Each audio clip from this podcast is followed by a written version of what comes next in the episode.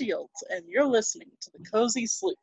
Today, Snoops and Sleuths, we're chatting with author Jocie McKade about her books, writing, and all things cozy. Jocie, would you like to introduce yourself and your books to my Snoops and Sleuths? I sure would. Thank you so much for having me here today. I really appreciate it. As she said, my name is Jocie McKade, and I've written quite a few books, mostly that are in the uh, cozy mystery genre. And all of my books, much like me, are filled with snark and a sense of humor. I can't take anything too seriously most of the time. So it, it does help some days, and other days it's kind of embarrassing to my family. So but sometimes that snark makes for a great cozy character. It does. It really does. So, is any of your writing inspired by your actual life? Actually, it is. My latest series and my best selling series is called Mason Dixon Mysteries. And obviously, I'm taking a play on the old Mason Dixon line. And um, it truly is. I most of my family is from the southern United States, and although I was born north of the line, I laugh and call myself my family's token Yankee. Um, so, but I spent a lot of summers and so forth with family, you know, in the South, and I always laugh that I can go just as easily from y'all to you guys in the same sentence because I, I was spent so much time on both sides of that Mason Dixon line. And having done that is where the idea for the series came from. And it um, interesting. It's probably my characters are a little too stereotypical, but it does show that division sometimes that we have with different parts of the country and names that we call things or um, how we use a slang expression. So it's it's been very fun to write. It sounds like it was a lot of fun to write. so are you there? Yeah, I'm there. My brain just wandered. Oh no, that's fine.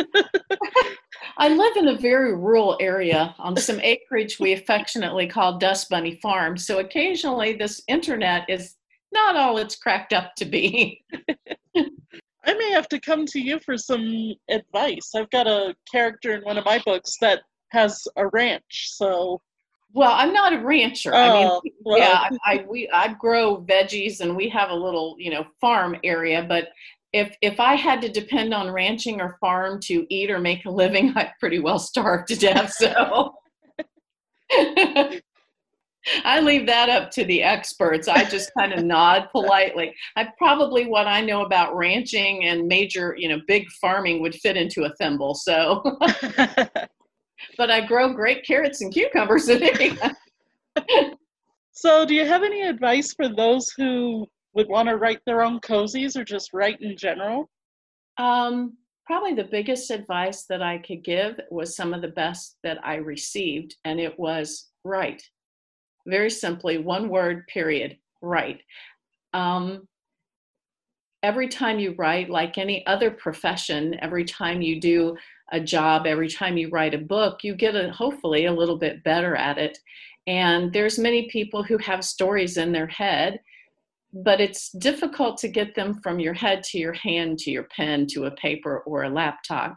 So my advice would be anytime that you have a few minutes to write or you have the desire to write then write um, many times. I not only write cozy mysteries, I am also a nonfiction writer for many major national magazines. And I can't tell you how many times I've written in the car. I've written at my kids' band practice. I've written in the doctor's office. I've actually written under the hair dryer while getting my hair highlighted. You know, anytime that I have an opportunity to write, I write. I mean, I, I can a lot of my vegetables and stuff at home, and my laptop or notebook is sitting on the counter. So every time I'm pressure canning, which takes a, a substantial amount of time, then I sit there and I fill in that time with writing. So if you have that desire and you have those characters, those little voices in your head that won't leave you alone, then sit down and write. I don't care what genre it is. And even if you never get published, you've written a book. Even if you write it and you decide, I don't want to send it out there into the world, you still accomplish more than 90% of people who want to write a book. That's so true. And it's the greatest advice you can get, but it's also the hardest advice to follow, at least in my opinion. Oh, absolutely. There's yeah. still that you look at that blank screen, and there's just something intimidating about the blank screen or the blank piece of paper or whatever you're using to write on. That it's, it's just kind of like, what do I do? That's true. I, I've I've never felt so much intimidated by the blank piece of paper. Although, what was it Hemingway said? Just put down, you know, put a piece of paper in the typewriter and slit your wrist and bleed on it. um, my intimidation comes from when I want to send it out. Is it good enough? You know, I have those moments where I don't have any problem writing it, but I kind of work myself into a frenzy going, is, is it good enough? Will people like it? Is the comment in the right place? Are these characters stupid? So at the end of my project is where my anxiety comes in versus at the beginning. I think for me, it's both and. It's like, that, yeah, that, be- that can be too. where that beginning is intimidating because you're like, you want to find that great one first line that's going to hook your reader. And then once it's done, you're like, oh my gosh, did I make the right choice sending it off? Is it good enough? Is it, you know, all those nasty little thoughts that come. Oh, that's true. I think so. And, and, you know, it kind of goes with uh, any endeavor in your life. If somebody gives you a criticism, you remember that criticism and it just sort of gut punches you. You can get 300 compliments, but that 301st criticism, that's the one that sticks with you. Yep. And I think any any performer, whether you're a writer, any creative, um, and and I and in any other profession too, if you're an architect, mechanic, you name it, you you know you want to have your work appreciated and hey, good job, you know, add a boy, pat on the back. And most of the time, even if we get a, a large amount of that. We just remember the one time when maybe we messed up or that person didn't like it, and it it can come. I think it compounds more in creative people. We we really take it to heart. yeah, we do. It's it's that criticism can be hard, and it's also hard not to get that fight response sometimes when you let that criticism hit, where it's like, wait a minute, let me explain why this didn't go that well, or something like that. You know, kind of you get defensive a little bit. Yeah, I think there's times I've gotten defensive, and there's times that it's just you know made me cry mm. um, oh my gosh i was that bad and i think i've done it so long at this point especially in the nonfiction world because it tends to get a lot sometimes more criticism i think than my fiction world i'm just like okay that's your opinion and walk away and you know i know many people in the entertainment industry and they're like we don't we just don't read reviews because you can't you'd never walk out on stage or make another movie or et cetera et cetera again um, now, whether that's true or not, I don't know because I do look at those reviews. and yes, I'm like that. Part of me goes, "Well, what do you know? I mean, seriously, what do you read?" You know. I know with my first ever review, and Amazon. Okay, I got like two, three reviews. Two of them great, one of them horrible and that horrible one keeps sticking in my mind. It was my first ever book. They called it a crime against literature.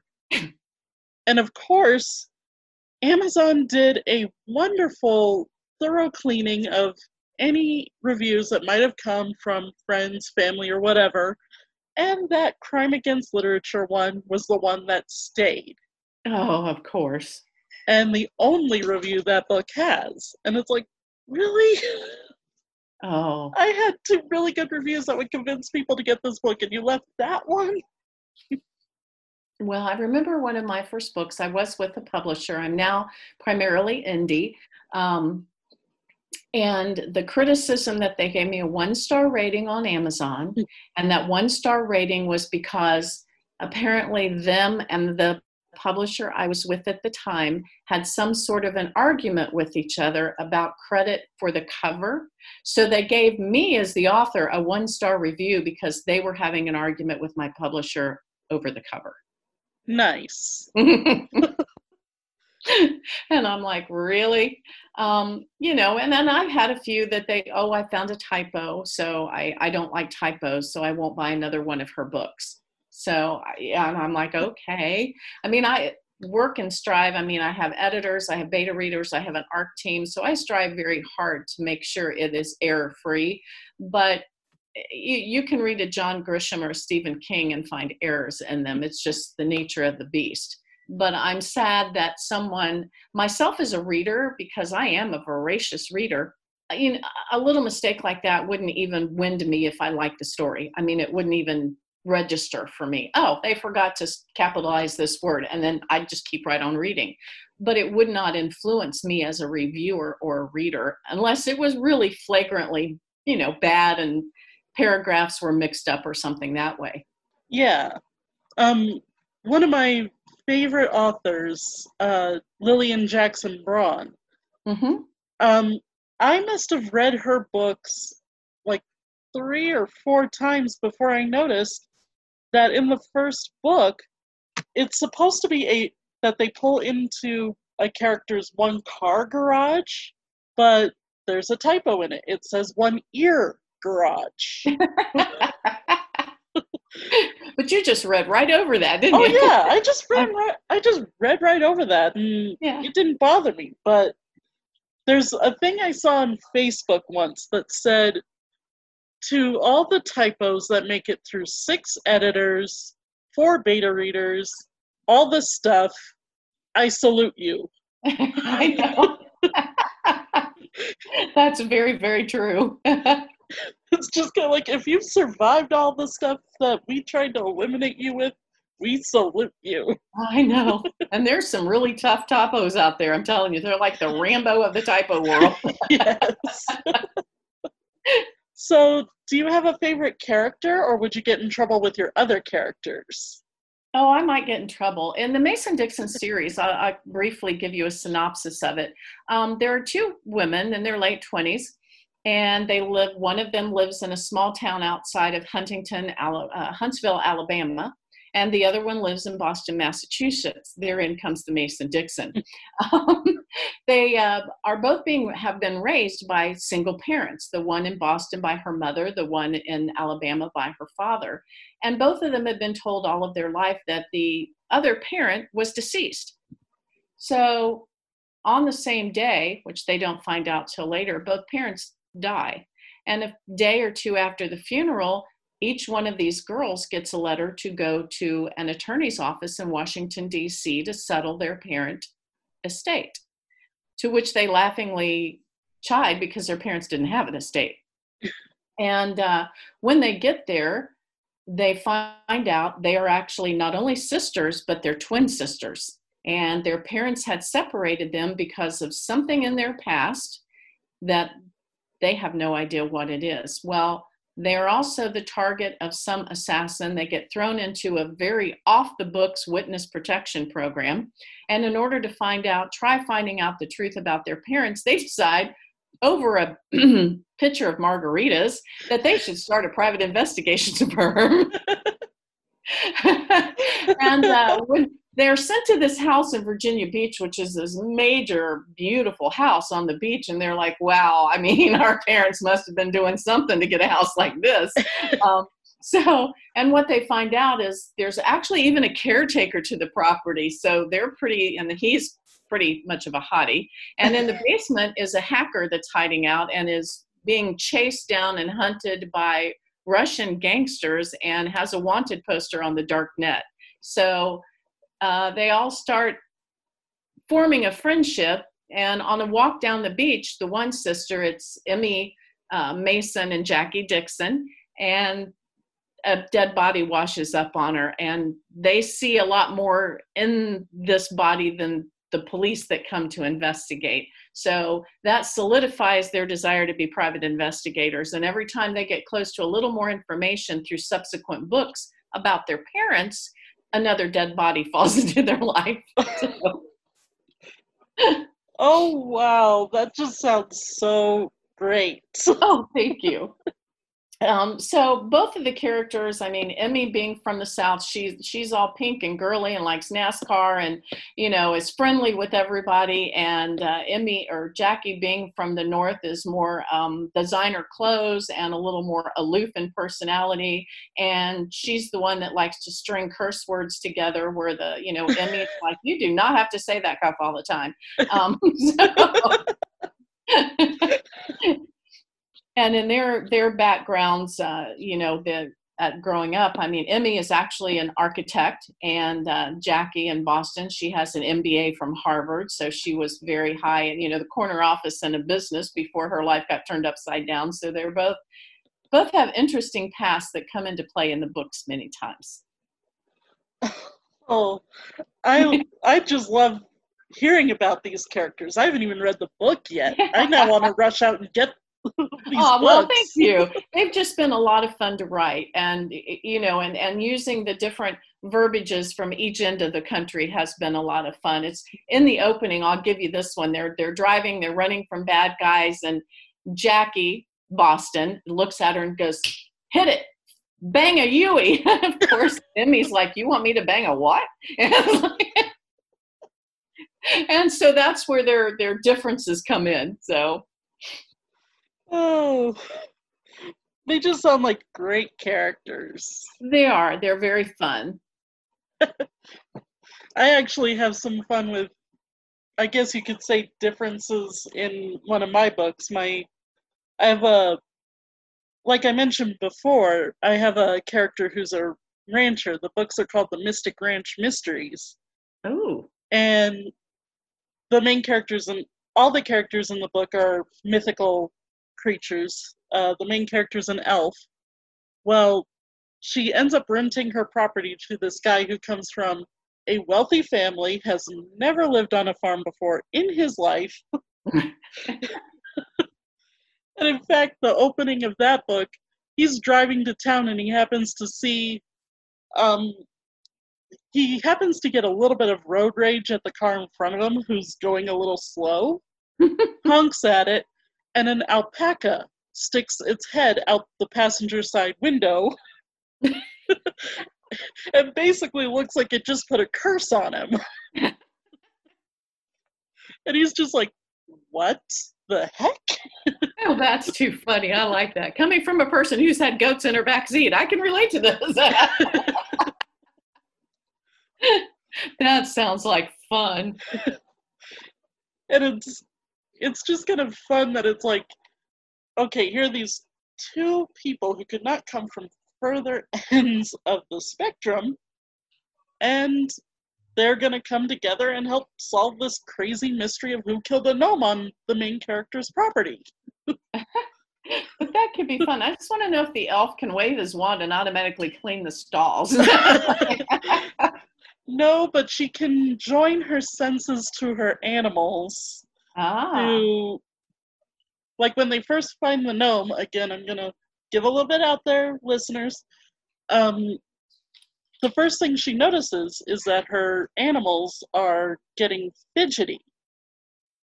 So she joins her senses with the goat that she's taking up to this field and says they smell death they smell predator.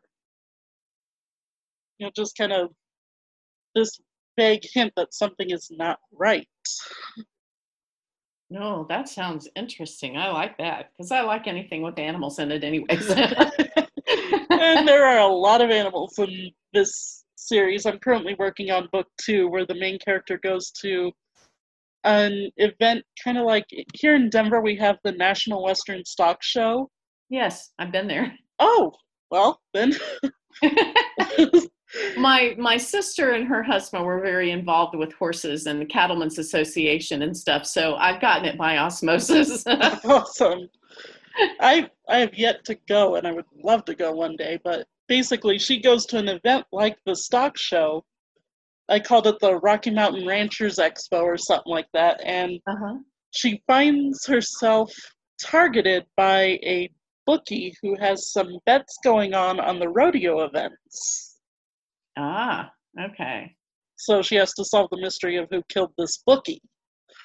Oh, okay. Well, that sounds like fun. And anything to do with rodeo, I'm there. So, So, so back to the interview. Let's Sure, talk about I'm me, like, more about you. Nice sidetrack, yeah. uh, what author has most influenced your writing? Oh my goodness. I don't know that there would be one. I have a whole plethora of authors um, that I've read since I was a kid. So It, it would be very, I, I don't know that I could pick one out. Um, I'm a big fan of Mark Twain. I liked his snarky sense of humor. um, Janet Evanovich, you know, I'm, I'm really kind of drawn to that. Um, but mostly, honestly, I have to say, primarily what I read is thrillers. I love thrillers. The James Rollins and Vince Flynn and Brad Thor and Clive Cussler. I read a lot of thrillers, which have no humor in them. So. but I'm the one, you know, I'm the perfect date because I'd look at the guy and go, no, I don't want to see the Princess Bride. I want to go see Bourne.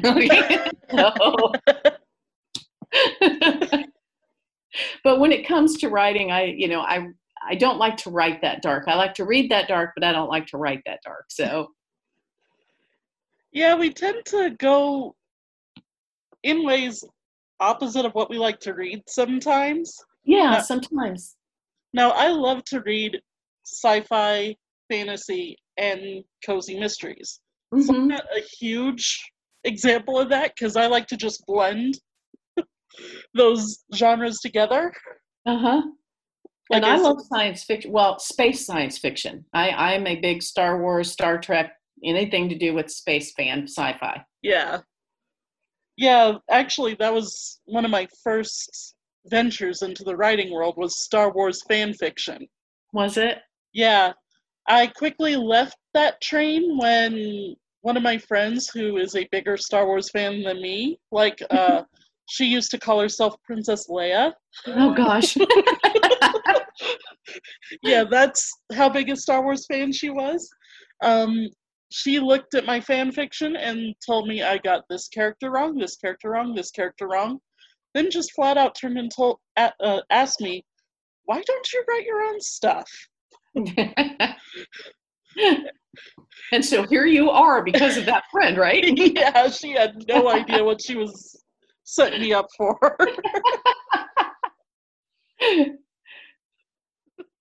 but yeah, with our reading choices, it's kind of funny. You can either go the absolute opposite of what you like to write, or in some cases, you can just try and blend them and hope they work. That's true. I have, a, you know, I just finished up book four in Mason Dixon, and I, I, I finished the story itself. I don't like leaving my readers with a cliffhanger, but I do like leaving an opening for subsequent books.